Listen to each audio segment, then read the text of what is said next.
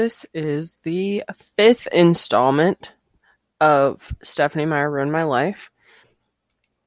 If you have been studying the Twilight Saga with me for the past four weeks, you already know everything that you need to know for this episode. If you have not listened to the preceding episodes of this podcast, please go back and listen to them. It is a serial podcast. It helps you out a lot if you listen to them in order, but especially this week, I want you to kind of have a base layer understanding of these characters that I've already discussed because a lot of ideas come together and come to a head in this episode. This book, this book is a romance novel, but it's not erotica. I was nine years old when the first one came out, and I believe I was 11 or 12 when I actually read it. The adults in my life, teachers, parents, parents of my friends, all wanted to know is there sex in that book? And the short answer is no, not really. Bella and Edward have sex once, and in the books, it's not really covered. And also, by the time it happens, I was like 14, and I'd already read the other books, so people had stopped asking. Over the ages since 2005, plenty of parents believed they were doing everything they could by simply asking, Is there sex in that book?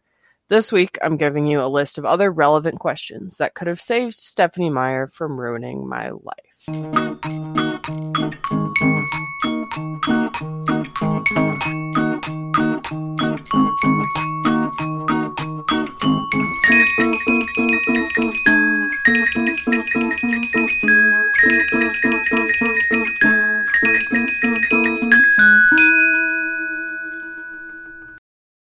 Categorically, the Twilight series is a romance series first and a fantasy series second. It's not erotica, like I just said, which made it more accessible to children when it came out. But it checks a lot of other boxes for other kinds of romance. Bella and Edward are so deeply in love with each other that the idea of Team Jacob almost seems pointless to anyone who's paying attention. You know the whole time. The tender moments shared between the loving couple are enough to keep the reader on board with Team Edward. That's really what the whole entire series is about. There's suspense. When I reread the Twilight Saga, I want to throw the book across the room with almost every page I turn. And yet here I am because I need to understand it. And I love what a quick read it is. You can read one of those books in one sitting if you're dehydrated and don't get up to use the restroom. Some people binge The Office for the eighth time. Some people fixate on Twilight. We all have our things. It's all right. I appreciate that parents can't check every book. There's not a written guideline for every book on how appropriate it actually is, and there's no way to make sure something has age appropriate content. And when something's marketed as a young adult novel, it's gonna end up in the hands of kids. That's how it works. And I guess, like, that's why parents just have to choose which questions are important to them. I have friends who weren't allowed to read Harry Potter because it contained witchcraft. And like, I personally wasn't allowed to watch war movies because it contained extensive gore. When you're parenting, you've got your priorities. You're going to ask, you're going to buy certain video games for your kids, let them watch certain television, and you're going to let them read certain books. When it comes to a kid reading a romance novel, Naturally, the first concern is the possibility of age inappropriate sex scenes. That's not a problem in the Twilight Saga because every character in the story is sort of unofficially Mormon to match Stephenie Meyer's official Mormonism. I didn't totally want to bring up that Stephenie Meyer's a Mormon. That's why I haven't brought it up until the fifth episode. But a lot of people know she's a Mormon at this point in 2021 so it, it is worth mentioning, although the books themselves don't actually give it away. Edward is a walking piece of history, born even before Elvis was moving his hips around, and it's no surprise that he's a prude given his advanced age, and Bella plays along in huge part because of the natural tension created between a vampire and a human lover. They cannot move too fast sexually in their physical relationship or she'll die. She would need to be a vampire, which can really only happen after marriage in order to have safe sex with Edward. That's what I'm calling unofficial Mormonism. Vampires get married all the time. It's part of their thing. The prudishness of a vampire man can be excused away by his physical impulses. But there is sex eventually. By the point anyone's reading the last book, they've already read the first three. Almost guaranteed. They've seen some movies. Like I said at the beginning, I, I was 14 instead of 10 by the time I'm reading the last book. By then, I had entered puberty, which wouldn't have been the case if there had been explicit sex in the first book. But regardless, the one time they do have sex, there's absolutely no mention of the act. They're happily holding each other after their wedding ceremony. And then mm, fast forward to Bella's waking up the next day to see Edward angrily wondering how injured she is from the night before. The bed is broken, everything is destroyed, and Bella is covered in bruises. She's okay with it, but that doesn't matter too much to Edward because he decides then and there that they won't do it again. I like to think this was the exact moment that the author of Fifty Shades of Grey picked up a laptop and got to work writing the part of the story that some of the adult audience wanted, because there's a lot going on there that is not addressed in the Twilight story, which is fine, but um, just like saturated with potential other story. I am convinced this is the moment when that author was like, all right, what happened to the bed? Why is it broken? The scene in Breaking Dawn, the movie, was tasteful and romantic, perfect for screen capping and putting on Tumblr, just as you might expect from a series that's shy about talking about actual sex while alluding to it for over a thousand pages. Edward is sexy. Bella fears she's not sexy enough. And I, like I mentioned in the last episode, theaters of people screamed when Jacob took his shirt off it kind of reminds me of when horror movies choose not to show the monster to the audience because it like makes a better movie to let them imagine the monster than ruin the whole thing with bad CGI. Sex is the monster in, the, in this analogy. They had to let the audience believe something would happen and never ever show it because if they did, it could be a letdown. The whole story is riddled with understandings of sex and heterosexual relationship roles. And when the couple consummates their marriage, they're simply putting a candle in a cake that had already been like baked, frosted, and sold and like unwrapped from the box, put on the table. You know, they're just finally getting ready to blow the candles out. You can answer the question, is that book erotica with a firm no? But I hope we all learned from the 15 years since the Twilight Saga began that there should be some follow up questions. What does the book say about consent, control, guilt? What does it say about helplessness, power imbalance, and chaos? So the second question, after is there sex, could be about consent. Are boundaries respected in that book? I'm from Arizona, so there's notoriously bad sex education. Some sex education content is pushed online at this point. one thing that Planned Parenthood pushes is an acronym about consent. The acronym is FRIES. It is a little bit weird, but FRIES is about consent. Consent is F, freely given, R, reversible, I, informed, E, enthusiastic, and S, specific. As far as consent is concerned, Bella is nothing but consenting for the majority of the saga. She spends a good deal of her time begging Edward to turn her into a vampire so that she can be with him forever. And she doesn't say because I want to have sex, but it very much rings that bell of religious kids marrying young with the undertone of you can't have sex till you're married. She knew what she wanted, and she was asked to seriously consider what she was doing by other people than Edward, like Jacob and Alice. And the one time they had sex, she consented and also definitely consented to turning into a vampire. Things she did not consent to include Edward removing every photo of himself from her bedroom, Edward reading the minds of her friends to see what she looked like in gym class, Edward following her around when she doesn't even know if he knows her name. Uh, she didn't consent to going to the prom, and he didn't even ask permission to take her to the prom. He just showed up and did it. He thinks he knows so much about what she wants and what she needs. He thinks he knows what she needs better than she does, and that is frustrating. And it does throw how much does Edward respect consent into the question.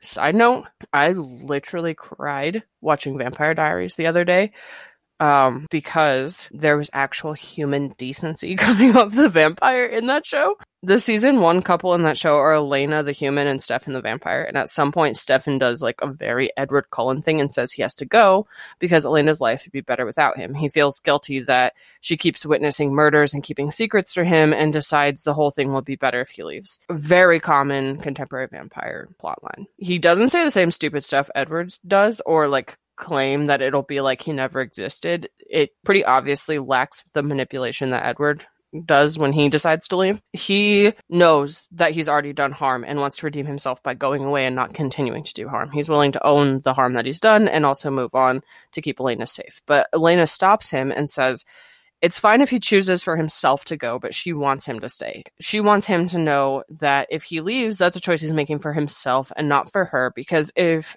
because she's made her preference known and it won't be ignored. She wants him to stay. And so if he leaves, that's on him. That's like she wants him to stay. End of story. At this point, he's like, Oh my God, thank you. I didn't want to go away. And then they have this romantic embrace that leads to sex. And afterwards, while they're still sort of hanging out in Stefan's bed, he offers her water, like asks her if she wants water. And I cried. I cried because I've been reading about Edward and Bella for weeks, actually months. I realize that it's been since October and it is now almost February. And nothing is ever that simple with them. Edward makes it about him 10 out of 10 times.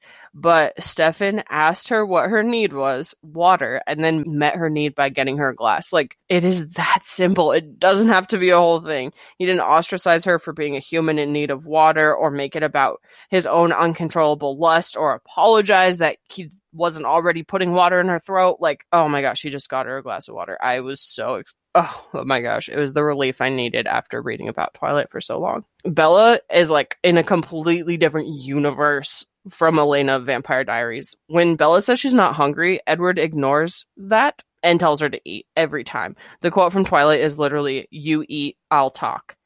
I about threw up in my book when I realized that in Life and Death, Edith asks Beau, Are you going to eat anything else? And Beau says, No, I'm good all the slack I cut Edward and Stephenie Meyer regarding Edward's vampiric social skills, and Edith is timid the way Bella is rather than forceful the way Edward is. It's not a vampire thing.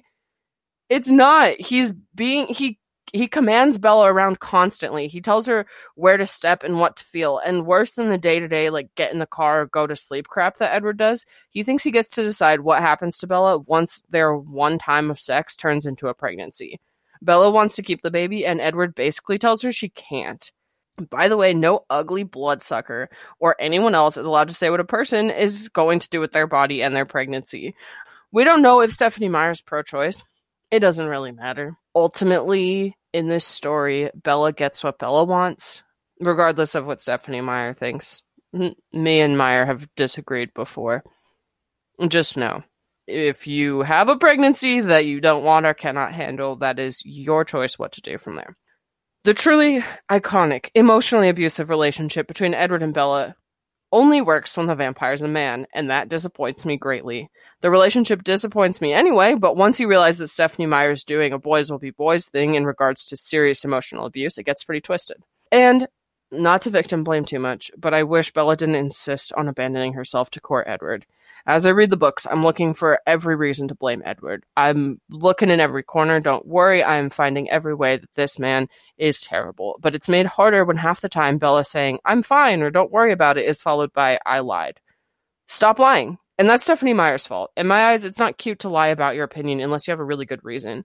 Lying about your opinions and how you feel is no way to build a relationship, and in Bella's case, she was dealing with someone interested in exploiting her tendency to smooth over the truth. He caught on quickly that she would say anything to please him, and he takes that opportunity to overstep his bounds and call all the shots for her life. Maybe she's just being polite. Maybe she's used to just making other people happy. I wish that it wasn't presented as normal. It's not normal. It doesn't have to be normal. You can communicate honestly, and that's a reasonable thing to do. There's a vibe that if you tell Edward your opinion, he'll still be the one making the decisions, and that any outcome comes down to his personal assessment rather than what all parties want. That's the vibe that leads to the sincerely bizarre BDSM in Fifty Shades of Grey, even though at a glance it seems like an unlikely spin off from the virginal innocence of Miss Swan and her simp boyfriend. According to an essay by Terrie Waddell called Consensual and Non-Consensual Sucking about vampire transitional phenomena, vampires have complicated issue of consent in that they are all narcissistic enough to see their victim as only an extension of themselves. In many cases, and certainly the case in Twilight, the victim is also a lover who's meant to believe they're in a half-decent contemporary relationship. Bella considers herself a feminist and she believes she's doing everything she can to be a feminist in her relationship but she's actually caught in an ancient pattern of fatal seduction because Edward is a vampire. Waddell argues in the essay that even though vamp- vampire stories have been updated to include seemingly progressive habits like sucking only animal blood, for example, the very nature of a vampire includes stunted ego development that leads to violation of consent in their victim. Part of vampires' whole MO is to create people that closely resemble them. When Edward turns Bella into a vampire, she's finalized her codependence by coming to more closely resemble Edward in her permanent nature. There's no deviating from this track now that she's become a vampire. It's unfortunately also the only way she can get even footing with him is to become what he is. There was never a chance for him to become what she was. There's a lot of questions going back and forth on who's more codependent in my mind while I read, but the fact that she has to change to meet his standards rather than the other way around, which is literally impossible in the case of vampires, it's disappointing. It has to go that direction. Worse, Edward is now her creator, and in a way, is kind of like a mother figure. I know that sounds twisted, but he ends up filling this mother role and at the same time is continuing to operate as baby like he needs to mindlessly fulfill physical needs. If he gets too thirsty he freaks out and rages. But he also is like the one responsible for bella's change and bringing her onto this planet. So refer back to the parentification of bella swan. She's got some issues with her mother that she needs to work through and she ends up with edward cullen filling the role of mother swan it doesn't matter really that Edward's technically cooler than like Count Dracula ever was because he drives a fast car and wears tight sweaters. He's still the same two dimensional abuser that every other vampire is. That's the biggest thing I've learned so far. To circle back to consent, it is clear that Bella wants to become a vampire. She said it a hundred times before Edward actually turns her. Her rationale is a bit muddied because we already know as readers that a vampire Edward is using Bella to satisfy some thirst, even if we don't know the extent of the objectification of his beloved Bella playing out as a trope of vampire narcissism. Edward is a parasite who lacks empathy. He only does what's good for Bella when it perfectly aligns with what's good for him, and I hate that. Did Bella choose to turn into a vampire at the moment when she finally gets a brutal injection from Edward when she's dying and they had to use CGI to make her look like a skeleton in the movies? Absolutely not. She was unconscious and battered, easily the most frightening scene of the whole series. We also know from the first Twilight book, from New Moon, from Eclipse, from Breaking Dawn, that Edward's opinion on when and if Bella should change is the only thing he was considering when he finally subjugated her to the turmoil and pain of the change. He did not care what her opinion was, and he never asked, and he almost even let her change in the first book without asking her because he thinks as a man that's his job. And because of the comparison to life and death, we know that, that is a man thing and not a vampire thing. As a vampire, Edward needs Bella to keep his secrets and occasionally lie on his behalf in order to survive. Bella needs no such thing from Edward. He only keeps the upper hand in the power dynamic by being physically intimidating and making her feel crazy. We already know that Edward gaslights, especially in that first book. He also trivializes Bella's emotions and dehumanizes her when when he needs attention. So here's question number three Do the characters react lovingly when met with complex emotions of their partner? Or more simply, as Haddaway once asked, what is love? Does it include hurt? Does it include emotions? Man, most adults don't know how to answer this question, but in the case of Edward and Bella, love is just lust without action, and I think that's a dangerous simplification when it comes to vampires who are out there setting literal thirst traps. I don't say this enough, and I clearly have an agenda, but I not all relationships are the same. I know. Maybe some relationships are devoid of emotional connection, but this relationship, with all its big talk about spending eternity together and potentially giving up your soul and drinking blood, at this level of intensity, someone's going to break if there isn't also a strong foundation of trust and support. It is possible. It is possible, I think, for a vampire to, you know, break the norm and have a decent, loving relationship but it is not with this same stunted ego that Edward has. That's not going to work. To Edward, love is only about the support he can get from Bella and what he can take from Bella. I don't even feel like trying to put a gentle edge on this anymore. It's not a cute relationship and it isn't anything to aspire to and it isn't even romance. It's about delayed gratification and seeing how long someone can hold out until they break and give you what you want. Edward gives just enough of himself to unfairly ask for something in return. The most humanizing aspect of him, that he secretly hates himself despite his outward charm and stunning good looks, is still part of the narcissistic characterization. He feels threatened by his own limp existence, where he can't just like go to school, eat a pizza, and join a punk band. The root of his discomfort may be natural, but it's by no means cute or excusable. He's mad because he doesn't get what he wants as often as he wants it, and he goes into a rage when the object he controls, Bella, is threatened in any way because he cares about the thing that is his, not because he cares about Bella as a person. Edward makes life extra hard for himself by mostly choosing not to speak to Bella about his feelings. We know from things I've already gone over that Stephenie Meyer doesn't believe boys talk about their feelings. Unlike Beau Swan, Edward has Alice to talk to. Alice sees Edward's life happening before he does, and she doesn't need to wait until a convenient moment to ask him about it. Believe it or not, leaving Bella out of the conversation and relying instead on like malleable predictions in Alice's little head, it causes Edward a lot of problems. For example, here's this passage from Midnight Sun. So, reminder in Midnight Sun, Edward is watching Alice's future predictions about Bella like a TV screen, trying to figure out what he can do, what he can change in himself to save Bella from becoming a vampire. He doesn't actually make any mental changes, and that's why the future never changes in Alice's head. Just want to point that out. He gets frustrated over and over that the future doesn't change and that he doesn't seem to be able to save Bella from her fate as a vampire. However, he makes no changes in himself. That's what he had to do Alice's visions and the way they work are explained in detail throughout the entire saga. That's how they work. If he changes his mind, it'll be all right. But he doesn't. Great. So here's this passage from Midnight Sun. Did I love her? I did not think so. Not yet. Alice's glimpses of that future had stayed with me, though, and I could see how easy it would be to fall into loving Bella. It would be exactly like falling, effortless. Not letting myself fall for her was the opposite of falling. It was pulling myself up a cliff face, hand over hand, the task as grueling as if I had no more than mortal strength. More than a month passed, and every day it got harder. That made no sense to me. I kept waiting to get over it, to have the struggle become easier, at least level off. This must be what Alice had meant when she'd predicted that I would not be able to stay away from the girl. She had seen the escalation of pain. But I could handle pain. I would not destroy Bella's future. Later on in Midnight Sun, Edward says, She deserved happiness and love with whomever she chose. And he didn't mean himself, he meant Mike Newton, who's some dude who like follows her around the halls for the first book. She never is interested in him, not for a second. He's interested in her, but she is never for one second interested in him. There's no way she portrayed that to Edward. There's like, I cannot even, it's an insult to say like she should end up with Mike Newton. He doesn't get to make that call. That's disgusting. And then later, later, Edward says, I could no longer pretend that I was only in danger of loving this girl. After all, it didn't really matter if I left because Bella could never see me the way I wished she would, never see me as someone worthy of love. Could a dead, frozen heart break? It felt as though mine would. All right, a few things are going on here.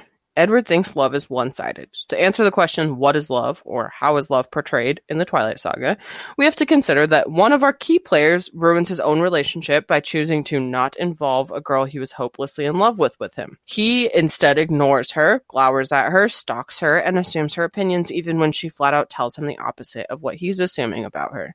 If this is how love is built, maintaining it has got to be an enormous task. This brings me to question four. Does anyone in the book threaten suicide to get their way. This is huge. And if it happens in a book you're reading, if it happens in a young adult novel specifically, I almost feel like there should be a flag on it that says have a conversation about this book. I already said that someone will break if this level of intensity doesn't have a strong foundation. Like, if you believe your only purpose for living is to be with Bella Swan, then naturally, the disappearance of Bella is the same as the disappearance of your will to live. A plus B equals C, you know? Regardless, that is not a pressure that is appropriate for one person in a relationship to put on another. I know that now, of course, but when I first read the books, I completely romanticized everything Edward and Bella did. By the Edward and Bella standard, saying you'll kill yourself if your relationship ends is one of the most romantic things a person can do. It symbolizes the intensity of the relationship, and we already know that death is the sincerest form of commitment. That's the gothic romance. That is Romeo and Juliet. That's what it is. In New Moon, Edward both calls Bella melodramatic for expressing herself on her birthday, and He goes on a theatrical voyage to Italy to sparkle in front of mobs of humans and get himself murdered in an overdone scene of thespian conditions, committing what is basically suicide by cop, but instead is suicide by glamorous vampire government. He's a hypocrite. It's also a misunderstanding that leads him to this potential suicide moment. He, being the selfish POS that he undeniably is, opts into revealing vampire kind to hordes of humans because he thinks Bella is dead and he can't live without her. He's been alluding to this suicide attempt for hundreds of pages by the time he does it. It's almost like he has depression that needs to be dealt with regardless of Bella's role in his life, and he's using his hatred of his condition to manipulate Bella into doing what he wants. Spoiler alert for real life if someone is legitimately suicidal, when depression is leveraged as a way to get your romantic partner to stay with you, it's manipulation. Check yourself. Don't date a vampire. And maybe date a vampire if he's hot, and then you can date him, but don't actually commit to him because it's not worth it. Becoming a vampire might be cool. It certainly makes a great story, but even if it's worth it to you, you're setting a terrible example for children who might read about it later in a young adult novel. Plus, you're better than that. You're better than the danger that you're in by dating a vampire and committing to him, and you're better than the double standards you'll be exposed to. The last question that I can guarantee nobody's asking because nobody even knows that Stephenie Meyer wrote this book so many damn times. No one knows that Life and Death, the gender swap Twilight exists. Everybody I've talked to does not know about this book. Is there a sexual double standard for behavior for boys and girls in the book you're reading.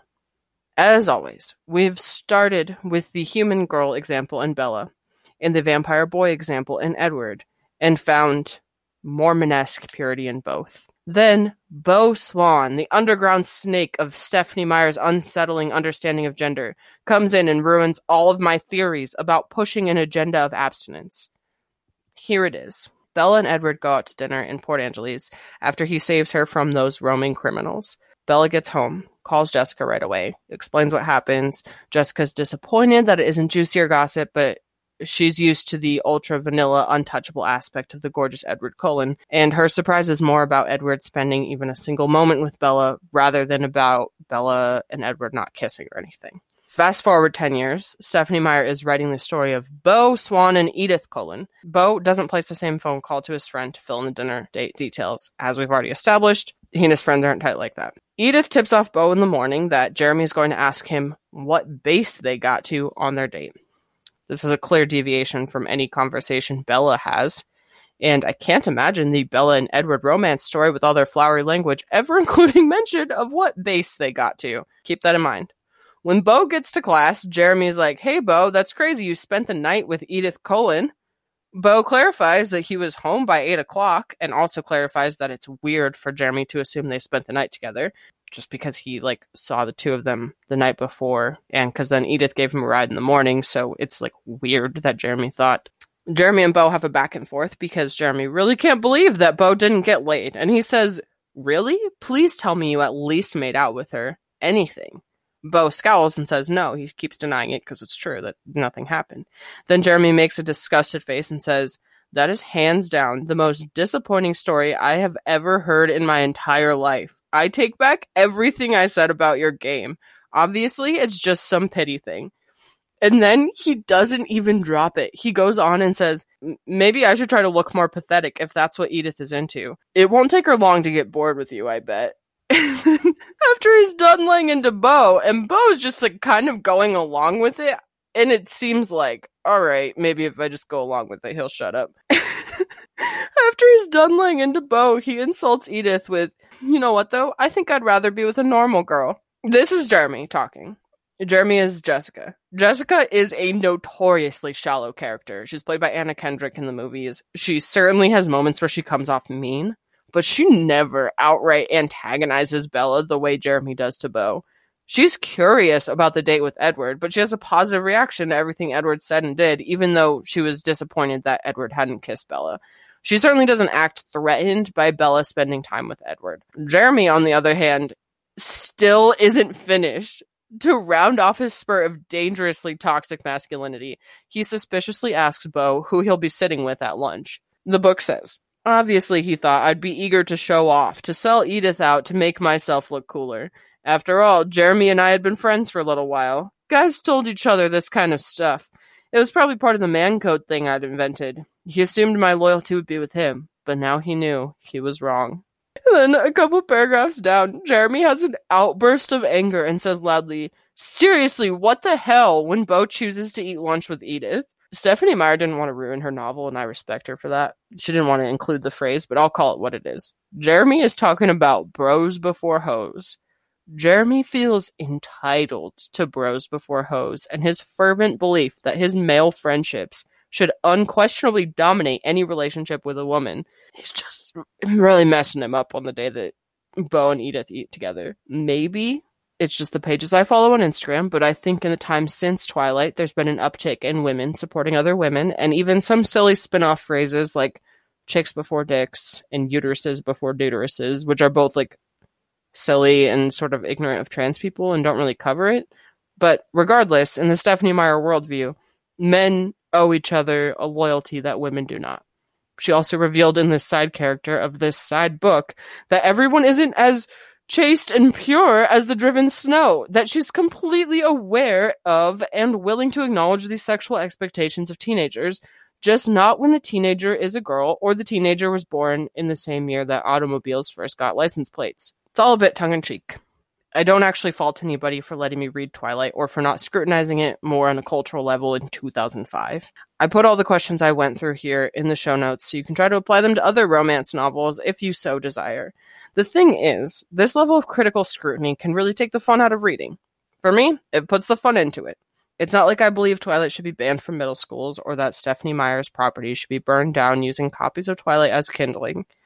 I just wish there would have been more questions asked and conversations had. When it comes to kids reading romance novels, it's probably tricky regardless. Books and shows can be an excellent gateway into having conversations about healthy relationships, and that's all I mean by making this list. I don't feel like I was put in danger because I read these books, but sex isn't the scariest thing that can show up in a novel arguably, I may have been better off reading about a healthy relationship where people also happened to get physically intimate than reading a book without physical intimacy that was riddled with unaddressed red flags. We'll never know. This podcast was written, recorded, and edited by me, Susie Shelton. The theme music is by Alexis Lopez. If you enjoyed this episode, please leave a review, share with your friends, and consider tuning in to the sister podcast Nurmer Nurmer or following Nurmer Nurmer on Instagram. You can DM any feedback or questions to that account and I'll get back to you. Any sources and all sources used for this episode are in the description. If you or somebody you know has experienced sexual assault, please know that you are not alone. The number for the National Sexual Assault Hotline is 1 800 656 4673. It is confidential and available 24 hours a day. The National Suicide Prevention Lifeline phone number is 800 273 8255. Special thanks to you for listening to this podcast. Special thanks to my coworker for letting me talk about Edward Cullen all the live long day. And extra special thanks to Stephenie Meyer for ruining my life.